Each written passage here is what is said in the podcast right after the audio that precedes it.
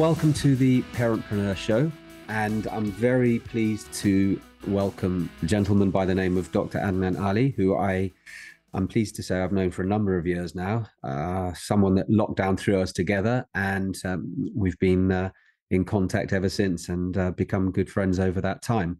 So the reason Adnan I thought would make a great first guest for the Parentpreneur Show is his commitment to family, community, and his professionalism.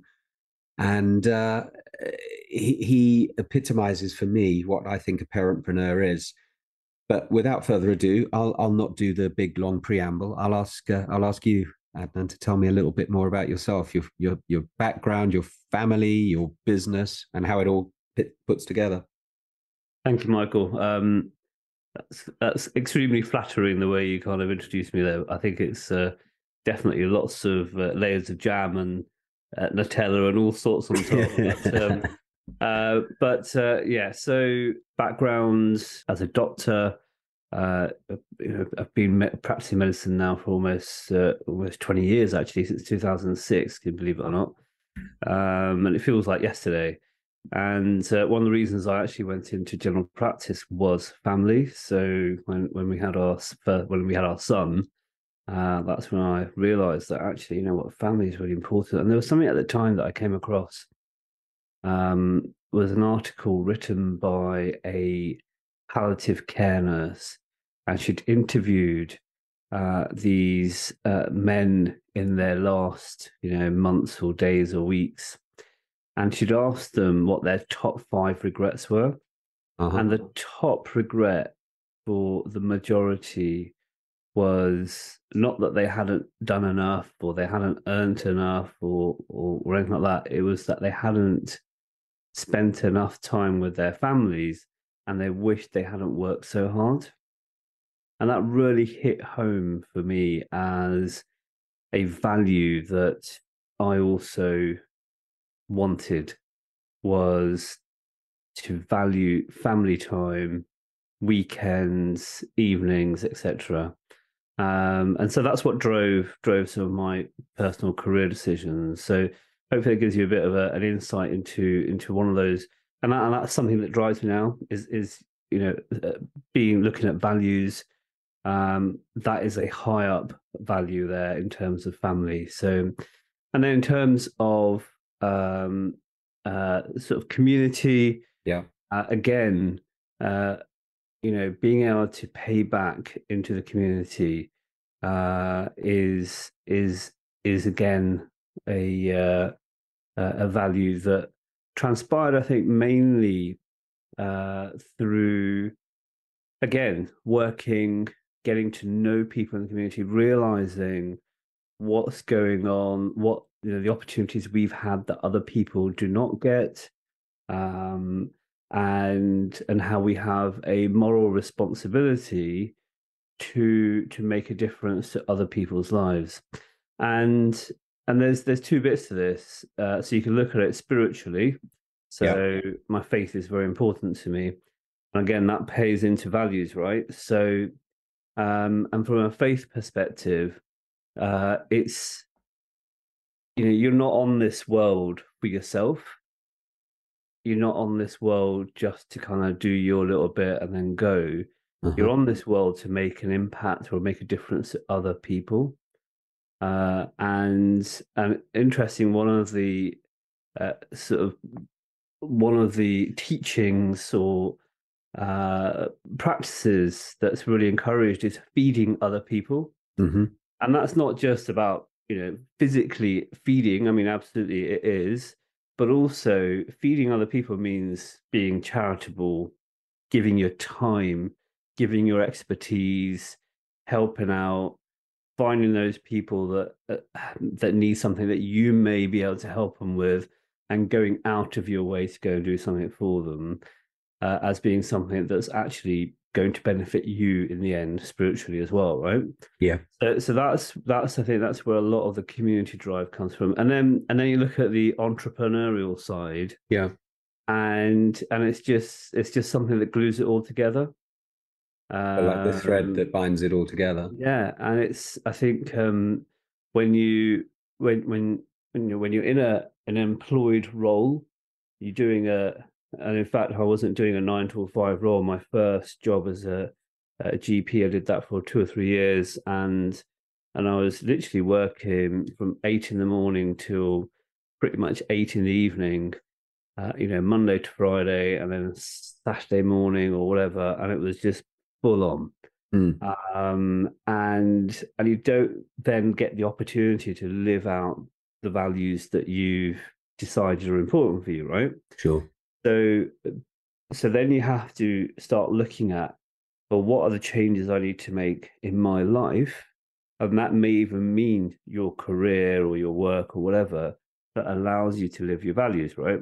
Yeah. And and I kind of accidentally fell into the entrepreneurial bit, but I always had that itch, always knew that was something I wanted to do. Um, but I actually moved into kind of medical leadership, which allowed me to do a nine to a five job. Yeah. And uh, just having those four hours back per day was it's just out of the world. I mean, I remember the first two or three days when I was working and I'd be home before the kids got home from school. And they were like, Have you not been to work today? And I was like, yeah, I've done my work for the day. I'm done. Are you what? what you we, we can spend the evening together. And it was um, you know, I know this is you know, for other people, they're already working nine to five. Yeah. Um, and then that's what then drove me thinking, right, what else can I do to live my values even more? Um, and, and you come across um, uh, sort of you know these really well established speakers, and I remember there was a chap talking about, um, uh, and I, I love this analogy of the, the the person practicing archery trying to hit a target um, and and it's not that one day he's just going to hit it and that's it.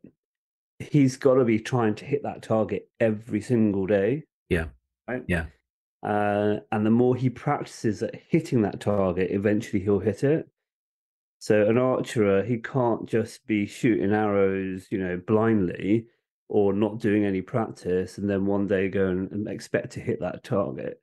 He's yeah. going to have to be hitting that target every day or trying to hit it. And that's the same way in living our values. So if we've got a goal or something that we aspire to do, we can't say, well, in 10 years' time, it'd be great for me to spend more time on holiday or more time with my kids or take my son wherever or my daughter, you know, all that kind of stuff. Mm-hmm. You have to be doing that now. Now do what you, you can proactively start doing it and it's you know you might hit it straight away by chance you know? Yeah. But actually what's going to happen is you're going to miss.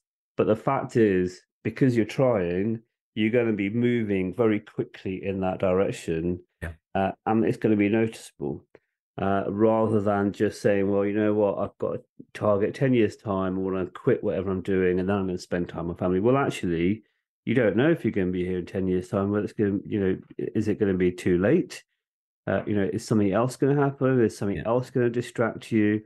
You know you're going to have some other you know as, as your business grows or whatever you're trying to do is there something else that's going to come in? Introducing leadology.ai sponsors of series 1 of the parentpreneur show. Leadology.ai is the ultimate all-in-one digital marketing platform for service based businesses ready to supercharge your success. With Leadology's exclusive offer for the Parentpreneur Show listeners, not only will you receive two months free with an annual subscription, but you'll also unlock an ultra smart bonus bundle of clever solutions for your parentpreneur business that will help you save time and unlock a world of opportunities. This bundle alone is worth $997 just click on www.leadology.ai slash Mike to learn more. So it's really important. So those are those. So you know, being value led, and then having some practices or some some philosophy that allows you to start living those values, I think is super important. I think that's that's a really good point that you make. It's um, yeah, just on a really practical level. Ten years time, your kids will probably want nothing to do with you. I know, you know, that's probably likely to be the case with me. So putting it off until tomorrow is really not a good idea. And that constant iteration as well. You know, I've, I, I often say, you know, good enough is better than perfect. It rather, you know, just do something with what you've got where you are right now, and iterate, just improve and build upon that. I think that I think that's probably quite a ubiquitous trait or skill amongst the entrepreneurs I know. They they're, they're doers. You know, um, one of the hashtags, you know, how we met through. Uh, through the startup, um, one of their hashtags is GSD. You know, get yeah. stuff done or get shit done, depending on, you know, whether you're polite or impolite like me. Um, and and it is, isn't it? Yeah. And, and, I think that's what I really admire about you, Adnan, is that you're a doer. You get on with stuff, and you're constantly tweaking and thinking and reading. I'm actually quite glad. Actually, I I, I was thinking, crikey, I hope he's not sat in front of that bookcase because I always get no. I always get book envy when I see your library. I haven't I haven't got that. I've got you know. Oh, yeah, I think I think my background is blurred at the I can't actually see myself, but um, yeah, I think it's blurred. I was on a I was on a different call and a and uh, but anyways mm-hmm. um you know, so there's definitely books for i'm one of these people who buys books yeah. and they get parked up and and my daughter so she wrote a um had to write like a, a thing for school about what you'd pack for holiday and what your family would pack. Yeah. And and for for me she wrote my dad would pack 20 books that he hasn't read over the past year and then he'd probably not read on holiday either. So excellent. Is that is that true though, or is there, is there one book that you? I, I know for me there was a book called uh, Think Like a Tycoon by, and I can't remember the chap's name. I want to say it's William something or another, but I remember still to this day. I, I know which friend I lent it to, and uh, I, have never seen it back. But I, I do know that that was the kind of the trigger for me. And I was probably about seventeen or, or so when I read that. I'd done other things before that, but this was the first time I'd sort of um, read um, and had labeled and named being an entrepreneur and doing things differently to being a nine to fiver sort of stuff was there uh, was there one sort of seminal moment or one seminal book or person um, that there is a book that i that i always um uh, shout about and it's called bounce by a chap called Matthew Syed. So he was uh, uh, a I don't know if he was international UK table tennis champion and he he talks about how uh, through it's it's all this nature versus nurture, mm-hmm. um, and and really what it's about is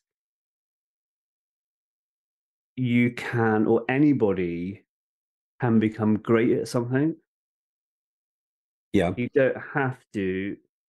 Uh, so we, we we tend to tell ourselves that we can't do something um, and it's and that kind of helps. You know, we talk about values, uh, and and some people are well, it's absolutely impossible impossible for me to you know make these changes to allow myself to uh, live this particular value that's really important to me, right? Yeah. And and so he is is very he's very much on this concept of growth mindset and uh, of this, you know, a thousand, was it ten thousand hours of practice? Yeah. Um, the fact that actually, you know, Mozart, okay, was was a ta- was you know one of these extremely talented. Uh, in fact, that's an understatement, right?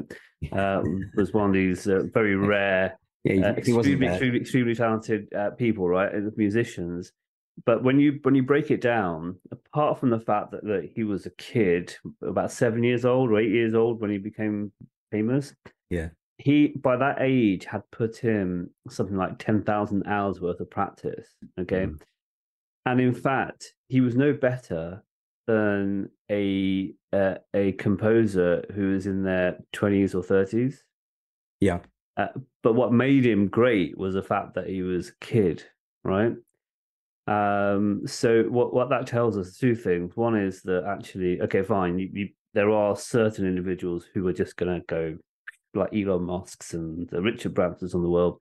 Yeah. That's fantastic, but but that doesn't mean that nobody else can get to that stage. It might take us another twenty years to sure. get to where, where they are. Yeah, but it means that it's still possible. Yeah, now you've got to have some certain certain background kind of abilities or um, uh, you know, you, it, for instance, if you wanted to become, uh, you know, a power lifter, uh, then you know you've got to have some physique, I suppose, and then work towards that. Um, but generally speaking, anybody can do whatever they want. And right? it's about it's about laying those sort of um, laying those good sort of markers that cr- creating those good paths. You mentioned well, a, a, couple of examples on that. Um, bill gates is another one who's cited as a bit of a, a, a wonderkind sort of thing. But yes he was super bright pro- but probably not the best coder in the world but he had an opportunity because of where when he was born.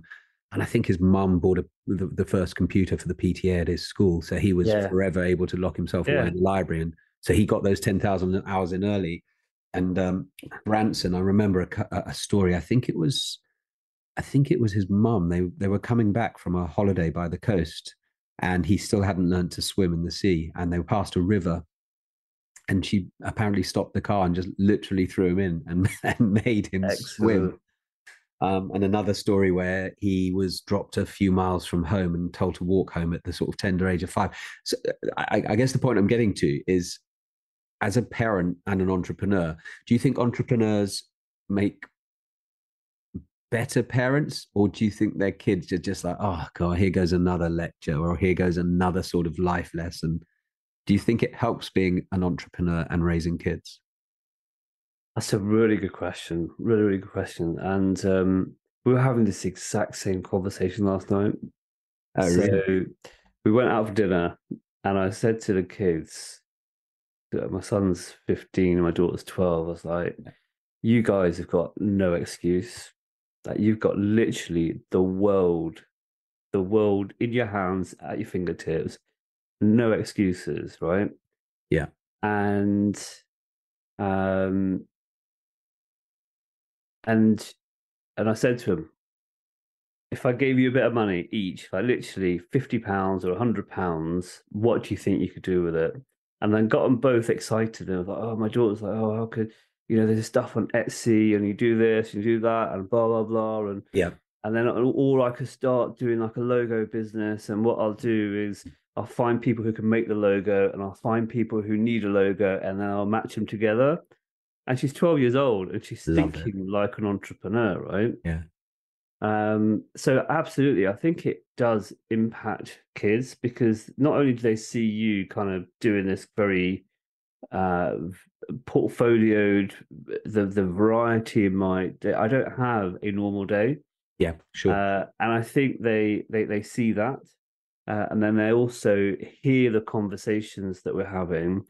Uh, they know of the people that I'm you know, networking, my net worth, as you yeah. call it. Yeah. Right. Um, and and they realize that these things are important. Whereas I think if you if you don't have that exposure as a child, then you know you just you kind of stuck in a, a very, very much a fixed mindset, a single vision yeah. kind of uh, uh, uh, worldview. Yeah. Uh, so definitely, I think um, uh, it it it helps, and it's not about. It's definitely not about creating kids who are just money minded.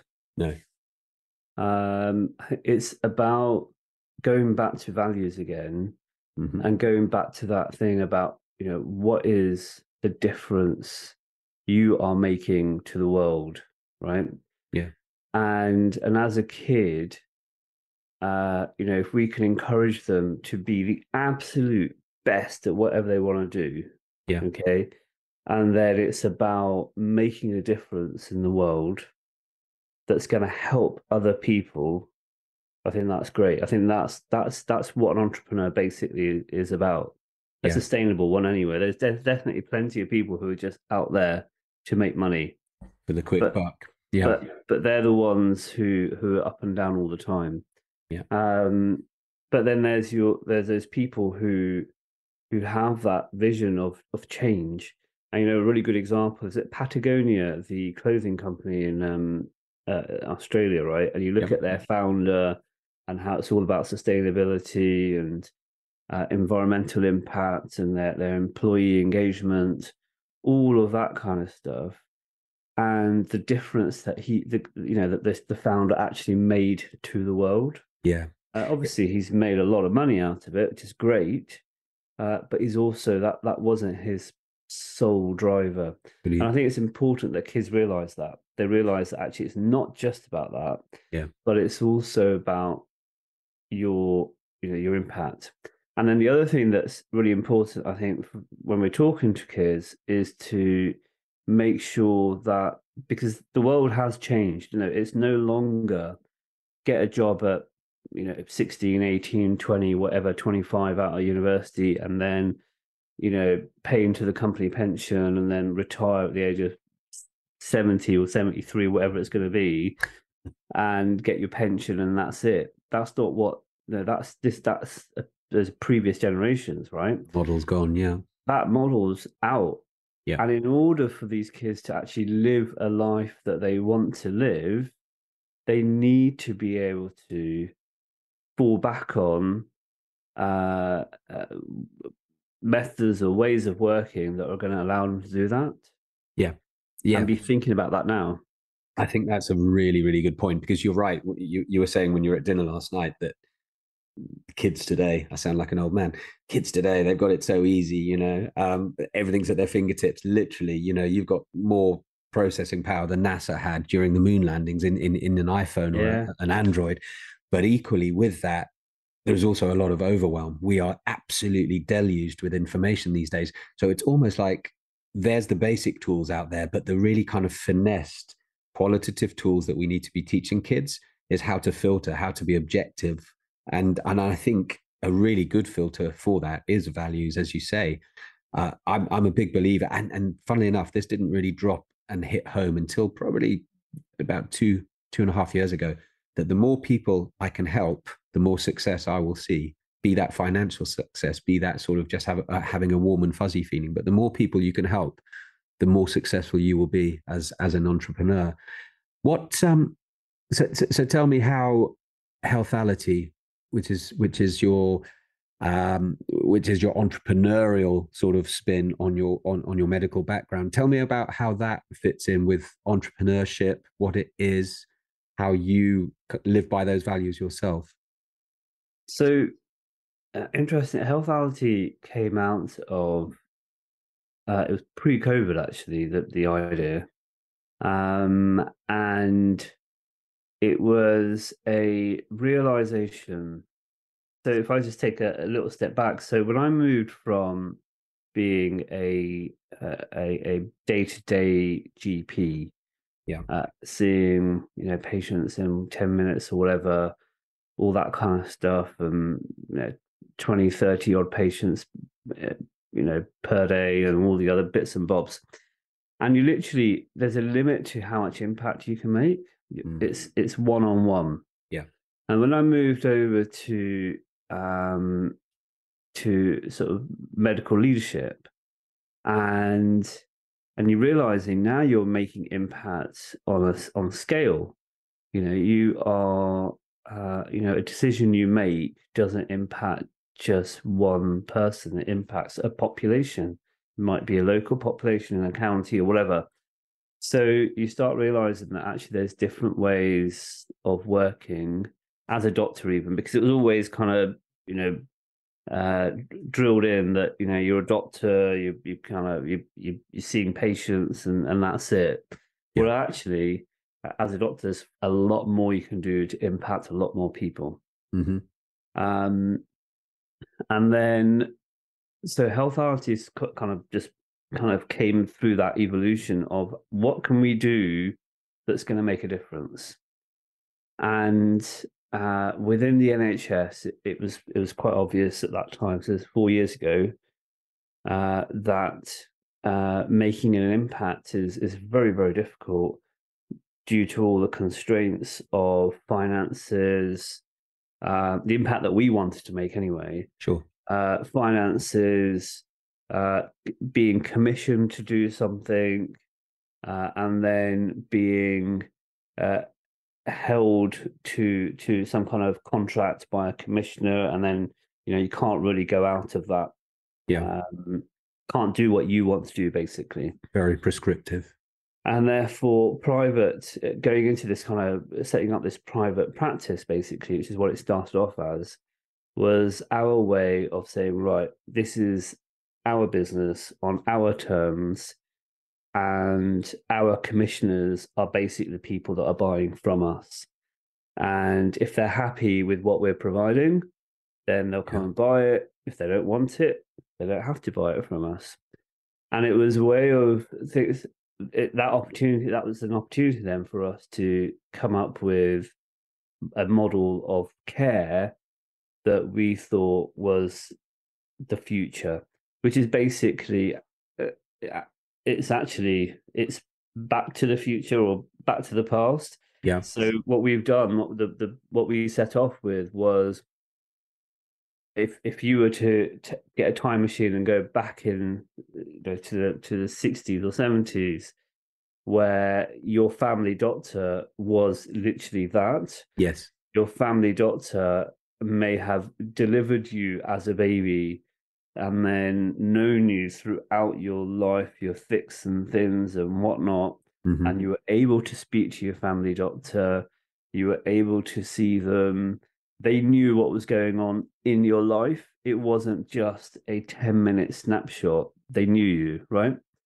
Uh, and we felt that although is is quite a difficult model to deliver at scale, yeah, was something that we aspired to, and we felt that actually there's a way to do it.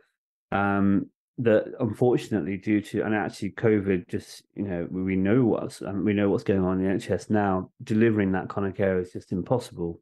Yeah. Uh, whereas privately, where people are happy to pay, that's that is possible.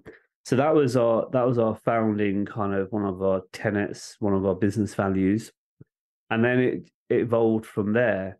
Once we realised that actually there are certain um, uh, sort of aspects of people's lives that, uh, again, once you start impacting them, you can actually start impacting at scale, uh, and it brings in that value of getting to know people.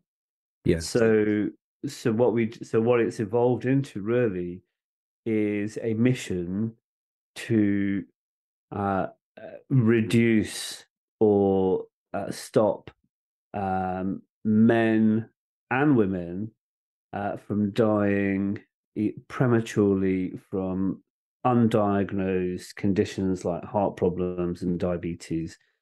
Um, and in fact, this week, um, uh, I, I, I, delivered uh, some training at, at, the beginning of the week on basic life support uh, mm-hmm. uh, to a local local organisation, and I was just just refreshing and doing some research on it and looking at some facts and figures, and it's just it's it's mad. It's you know the number of people that die every single day. In fact, every eight minutes, somebody dies from a heart related condition in wow. the UK. Wow, that's just crazy. Yes, yeah. absolutely madness. And and you look at look at the figures for um, I mean, men are much higher than women. Obviously, life expectancies, etc. The fact that life expectancy has plateaued over the past decade, in fact, in COVID, uh, life expectancy reduced for the first time. I think it's almost just a, either a year or under a year for each uh, gender. Wow. And then also the other thing we look at is quality of life or uh, um, uh, uh, so I, I, think it's the the um, number of years that you are expected to be unwell. Yeah, uh, and that you know averages something around 16 or 19 years depending on what figures you're looking at. So somebody wow. who's go, who's expected to die at the age of about 80 yeah. will spend about 16 to 19 years of their life in poor health. Wow 25% in poor health. Yeah. I, what amazes me as as society mm-hmm. I, I, hesitate to use the word evolve because it doesn't feel like it's evolving. It, it, as you say it feels like it's stagnating. It's not just that people are becoming sort of physically obese but it's almost like the thinking is becoming fat and lazy too. Yeah. And it, people are what I what I love about healthality is I, I didn't realize this until quite recently that it's a mashup of health and reality Yeah, I- and- exactly. and- yeah, and that and that makes absolute sense Yeah. from the description of what you've just Yeah. been saying now. yeah, It, it's it's something I know uh, because uh, as well as being a sort of you know a book collector and a, an occasional reader, I know that your health is is very important because we've taken you know particularly during uh, lockdown when we could exercise with other people, we we did quite a few walks and stuff, and I know that's a big thing for you as well. yeah. D- i- i- Is um are you a big believer in sort of functional health, functional medicine, rather than finding a, a you know prescribed drug to make someone better? Absolutely. So it comes back down to that the quality of life. Okay, how can we? Look, nobody can change the day that you're going to die. hmm You know, nobody knows that. Nobody can change that. But what we can absolutely do is improve or reduce those numbers of years that you're going to spend unwell. Yeah. Okay. And there's ways of doing that that uh that okay, medicine, drugs, etc. has has a place. Absolutely has a place. When somebody has that heart attack or they start getting angina, they've got you know uh, severe um, restriction of their coronary arteries, etc., they need medical help. Okay. hmm But way before that, Yeah. where we know this person has got risks, okay, there's stuff that we can do that doesn't have to rely on medication to get that person either their risk reduced or if somebody's actually fit and well and in a really good state of health to actually maintain that health. Yeah. And so, for instance, I know you're you're uh, uh, you know you you you love doing it. It's weightlifting, for instance, right? Yeah. Resistance training. Um, there's lots of evidence coming out that shows, and it makes sense that people who do resistance training into their older decades uh, have got lower risks of heart disease, diabetes, cancers, dementia, right? Plus others. And and if you think about it, what's going on, especially with things like diabetes, and diabetes is a leading cause of a whole load of other problems, kidney problems, um, your your ner- uh, sort of nerve problems, visual problems, etc. Yeah. Um, uh, that if so, if you've your your your muscles are your uh, they're they're the glucose uh, kind of burning furnace, bat- factory, whatever you want to call it, Yeah. right? Uh, it's a power station hmm uh, y- your muscles. So and, and they take glucose. Imagine that's coal being chucked in, and they burn it. Where so if you haven't got those power stations, you haven't got the muscle there, and you're chucking all that glucose in, i.e., carbohydrates, Yeah. uh, excessively, and you're not burning it off, then what you're doing is you're just storing it as fat Sure. um, and therefore, and at some point, your insulin then starts becoming less effective, uh, and then you start getting these uh, peaks of glucose, and then that excess glucose then starts causing the problems with uh, all the inflammatory processes that you know cause all these other issues, right? Yeah, yeah. So, so if we increase our muscle mass, Mhm. or lean muscle mass and we're we're making good use of that and we're burning that glucose off or actually that that also you can almost see immediately how that could potentially reduce your risk of diabetic related diseases or you know in the future Yeah. so so that's that's just a very simple example of where functional medicine so actually looking at your uh your exercise regime uh, what you're doing. Rather, you know, you may just be focusing on cardiovascular stuff. That's great, Mhm. but you need to add in a particular type of so- a, a different regime that's going to also give you that lean muscle mass. I I saw a lovely I, th- I think it was a little Instagram post yesterday might even have been from um, Andy Tate who's who's my trainer um, over in um, I, I was going. I thought you were going to say somebody else. yeah no no not the, not the chap not not not that Andy Tate not Andrew Tate but Andy Tate Taters um, he's my coach over he's over in Vancouver Island um, I think it was him who actually said cardio is like instant gratification for your body. It's kind of like um, getting a paycheck every week. Um, weight training or resistance training, he said, is like building up a passive income. It'll that'll keep paying you yeah in the years to come. And I thought that was a great analogy. And what you've just said now, it, it, it made me realize I kind of look at my life. So my life has it's, it's like a milking stool. It's got three legs. It's got my entrepreneur, you know, uh, um, life. It's got my family, but it's also got self care, which I'll, I'll, be honest, really has taken a bit of a beating over the last few years, and and I, I need to address that much more. But those three those three legs of the milking stool, the thing that underpins them all is having good health. If you're not in good health, you haven't got the energy to to to uh, do the business because that takes a lot out of you. And then if that's taking it out of you, you ha- you you I become a crabby, grumpy dad, you know, and I don't want to be that that that kind of person. Um, so sewing the three things together: self care, whether that's diet, as you said, um, or exercise resistance training, or just simple things like sort of being mindful and and, and meditating, which are th- things that I I try to do and encourage with the kids health is fundamental to being an entrepreneur or being a parentpreneur you know being a, a, family person and and in business for oneself. Yeah? Is that a fair comment? Um it's an it's it's an absolutely it's a fair comment. And you know it's that old adage or cliche whatever you want to call it health is wealth. But yeah. actually if you think about it the origins of the world of the word wealth actually come from health. Okay. okay. Um, I think it's a back in what 13th, 14th century, something like that. The the original when wealth came about, and it was, and, and a wealthy person was somebody who had good health, mm. right? Um, and and and and you, you listen to any entrepreneur talking, yeah, on any podcast, pretty much guarantee you at some point they're going to start talking about health yeah. and well-being. Yeah.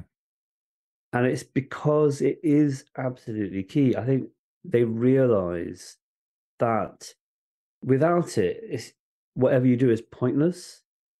Um and and then if and, and those people who don't realize once they start focusing on their health and they see the benefits not only personally or with their families, but also within directly within their own business. they see the power of it and that they almost become addicted to it, if that makes sense. They are yeah. really into it. Yeah. Um, and they can't stop talking about it. But yeah. I reckon if you if you were to listen to any any entrepreneur talking, at some point they're going to talk about health. Yeah. Yeah. I, it is super important it's so true. Um, and for me as well with with with my kids they're both quite sporty as you know and they and, and, they're only young but i don't have to do much in the way of encouraging them encouraging them to do that. I think i try to set a good example you know um, half terms and stuff like that. If if childcare needs dictate one or both of them will come down to the gym with me. Um, and and i think setting those good examples um, as an entrepreneur and as and, and, as a parent are really key. It, it's because you have to be very mindful and thoughtful. I, and I'm not dissing the sort of the whole world of employment and corporate world because not everyone can be or is cut out to do their own thing. I get that, but what I think it it teaches me most of all, and the lesson that I like to pass on to the kids most of all is is about thinking. There's a great quote from the late great Bob Proctor, which is 2% people think, 3% think they think, and 95% would rather die than think. Um, and and um, whenever I see my kids doing something daft, I'll go, 95 er. And immediately they're like, no, no, no, no, no, no. What do you mean? What do you mean? They they don't like the idea of not being in control of um, yeah. of their environment. Yeah. What what kind of what would you say in your experience the three kind of pieces of advice you'd give to someone? Let's say they were about to embark on the sort of entrepreneurial journey, but they're kind of thinking, oh no, but I've got little Johnny and you know, I need to do this for them and this, you know. Uh, what what advice would you say about entwining the two things, entrepreneurialism and, and being a good good dad, being a good parent? I think um you know this this to, you know our conversation uh, has revolved around values, and Yeah. it, and that, we didn't set out to do that, uh, and um, but that that's super important, and I, and anybody that I speak to, so uh, you know, my, in the coaching work that I do, we pretty much start off on what is it you want, what are the values that you aspire to, either that you've got them now, you want to preserve them, excuse me, um, or you the values that you aspire to you don't have that you want. And, and a lot of people don't know that. Don't know Yeah. what values they have. They know they want to spend more time with family or whatever they don't know what the actual value is. Mm. so the first thing i always say is sit down get a piece of paper research your values and actually there's plenty of resources online and you can print off these lists of other people's values basically but actually that that doesn't mean that's not an exclusive list. You can actually create your own values. Yeah. uh you know come up with your top 20 and then your top 10 and then your top 5 and then your top 3 whatever they are values. And then that's the first thing. And then see well actually whatever am i what i'm doing at the moment how does that fit in? Where's the gap?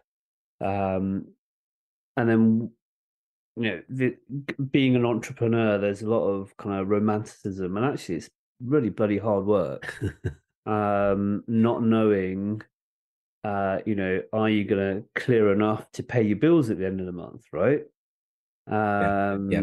yeah that's that's pretty stressful that is whereas and sometimes you think you know actually it was you know if, if i'd remained in my job or whatever it was i know i get paid on the 27th every month and it's actually the amount of stress that that you know is involved in that Yeah.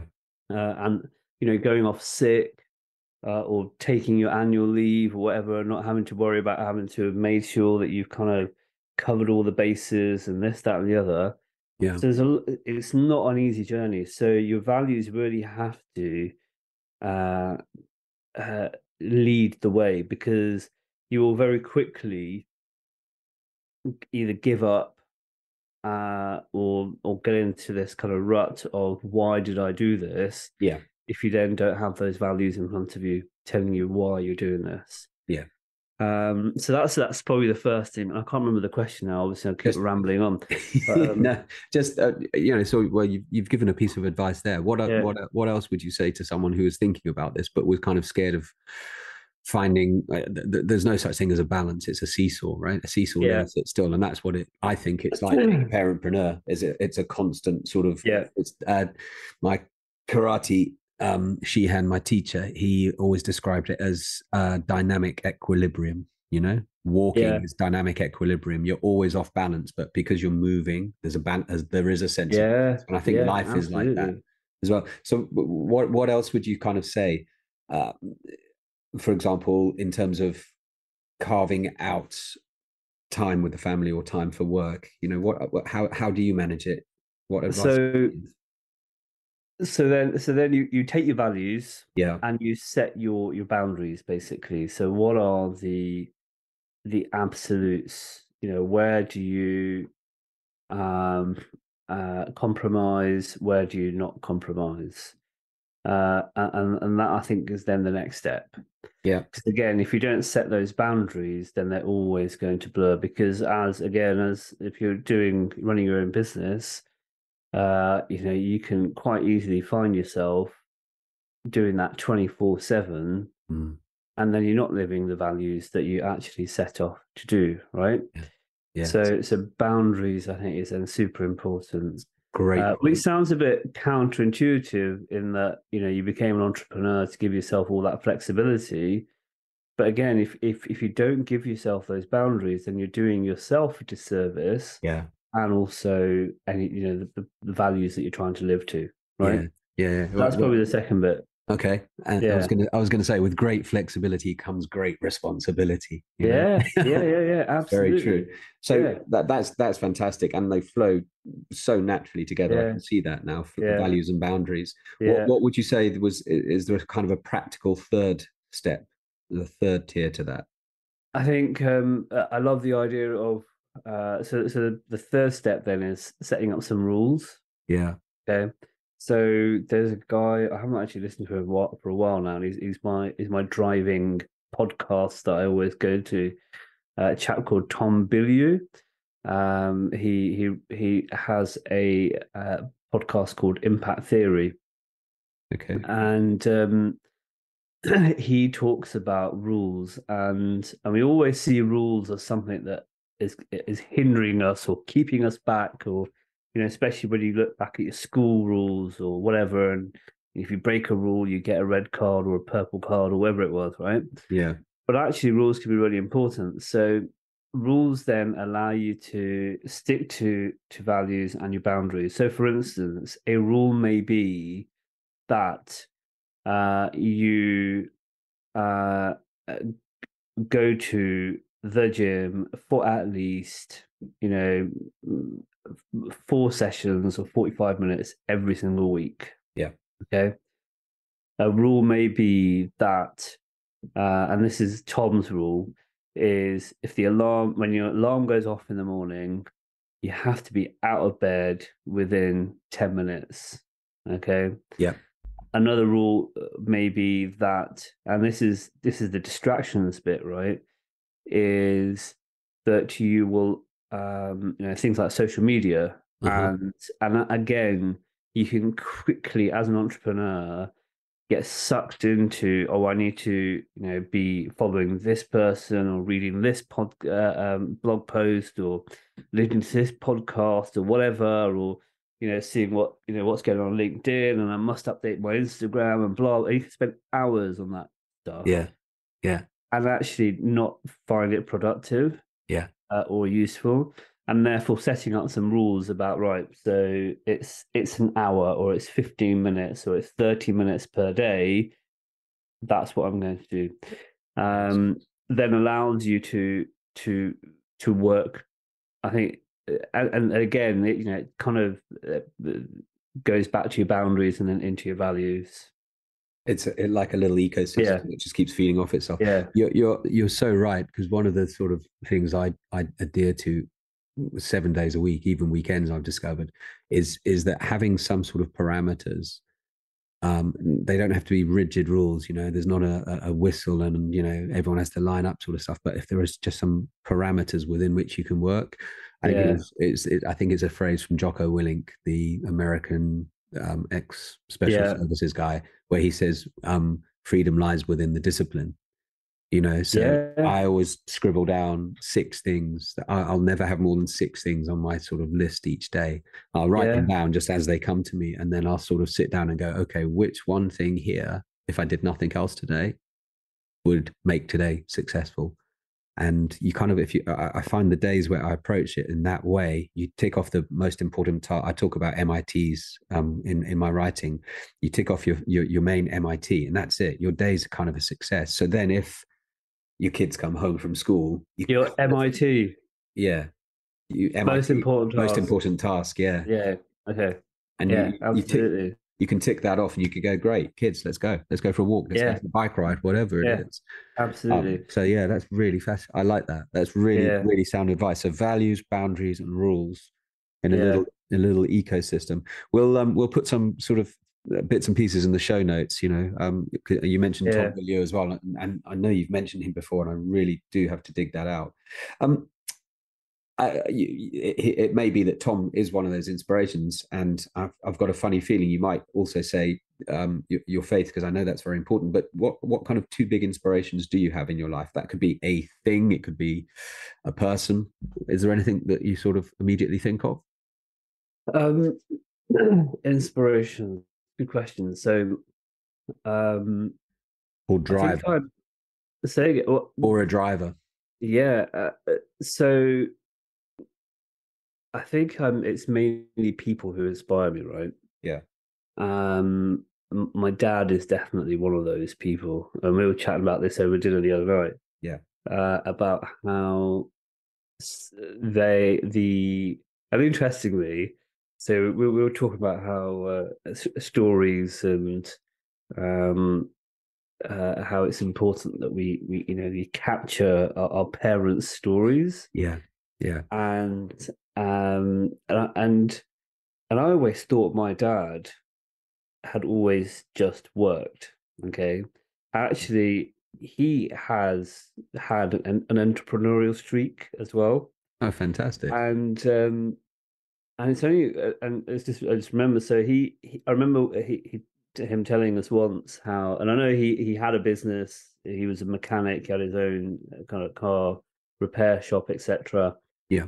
And um, but but actually, way before then, he was telling me how he uh, once went and bought this uh, clapped out. He's quite good with his hands, right? He bought this clapped out van. Yeah. Brought it home. I think he paid like a hundred pounds for it. So this is back in the I think seventies, and brought it home. Um, fixed it up, got its MOT passed or whatever, hand painted it, you know, some random color, and then he started supplying groceries on a door to door basis. Oh, brilliant. Okay. And and for whatever reason, didn't quite work out. But then he sold on the van and he, he made some money on the van. You know, and that was, you know, his kind of entrepreneurial kind of thing. Yeah. And and there's other other other examples as well. He's in, you know, uh, where he's you know invested in a business and then and you know he's you know I think the challenge is them far different to now uh, where you know being the sole breadwinner, uh, you know, young kids, etc. You don't have that same access to what we've got now. And I think if he'd had the opportunities that we've got, he'd be absolutely flying, right? Yeah, yeah. So, so that he's definitely an inspiration. Um, and and I think the other inspiration for me, I think, comes down to faith. So it is that thing about what is it that we're doing that's going to uh, it's not just about leaving a mark it's not about being remembered in 50 time 50 years time or 100 years time um because that then becomes more egotistical sure. right? It's about making that some kind of difference to other people's lives. Um and if you've got the ability to to do that so if you've got the ability to earn you know hundred thousand pounds per year or a million or a billion or a trillion then you almost have a moral duty to go and earn that not just to help yourself but so that you can then use that or use that influence or use those resources to go and make a difference to other people. Um, so, and it, it's interesting how um, that's not only just a uh, uh, something that comes out of, of my faith, but also when you look at other entrepreneurs, they have that as part of their uh, their, their kind of purpose and drive as well. Yeah. I know, you know, uh, for instance, Daniel Priestley uh, some we mm-hmm. both know very well, uh, not very well, but we know well. You know, we, yeah. we you know we've, um, uh, as as a coach, and I remember sitting with him on one of his um, kind of roundtable things, and him there were a few of us, and him asking us to put on a piece of paper how much money we'd like to make in the next whatever number of years, right? Yeah. And I thought about okay, okay, but I've got my mortgage to pay off. It'd be nice to pay off my sister's mortgages and um, my brother and blah blah blah, and you know have a nice little thing to maybe buy a house, have a rental income. I think it worked out to about two or three million pounds. Yeah, and and and uh, and that's roughly what other people. That's the the thinking that they had, right? And roughly what other people put down. And and he goes, if you've put anything less than a billion pounds on your piece of paper, you're being selfish. I was like, what? He goes, you may have thought about yourself and your parents and your family and your siblings and paying off mortgages and maybe having a little nest egg. But that's all you've done is think about yourself and your immediate family. You haven't thought about your community, the you know, people in your local area, and in fact the world. Yeah. Okay. and if you're not thinking about them, then you are being selfish. And actually, you know, I thought, you know what, he's so right. I fell for that trap. And it's so true. If you can earn a billion quid, which sounds like a lot of money, but I think in these days, and it still is a lot of money. Yeah. If you've got that potential, yeah, absolutely should be going for it, not just for yourself, but to make that difference. Um, so I think that those, you know, that inspires me as something that then drives uh, that's, to. That's awesome. That that makes a lot of sense. Um, John Demartini, um, uh, I, I remember listening to one of his books, and he was saying something along those lines. But you know, you want to make a difference to your family, sure. You know, you you you, you might make a million. You want to make a difference to your your town, yeah, you may make a few millions. So, but if you want to make a difference to the world, then you then that's when you're getting into the billions. Yeah. And you look at someone like Elon Musk. You know, he's taken it even beyond planet Earth now. You know, yeah. we've got uh, SpaceX when when they're you know not blowing up on the launch pad, but you know his his ideal is to take humanity to Mars. That's that, yeah. that's big thinking, yeah. isn't it? That's that's a really good example. Yeah. Well, that's really good, Adnan. It's always a pleasure chatting to you. I'm just conscious of uh, of our time, and and frankly, I think we could probably talk through another episode of this. So uh, that would be great to have you back sometime in the near future. Yeah, absolutely. Um, absolutely. I I always say connecting people has real value. So where can the listeners and the viewers to the Parentpreneur Show where could they find you? Where's the best place to find you and learn more about you, and maybe get in touch and say hi? so probably LinkedIn. Uh huh.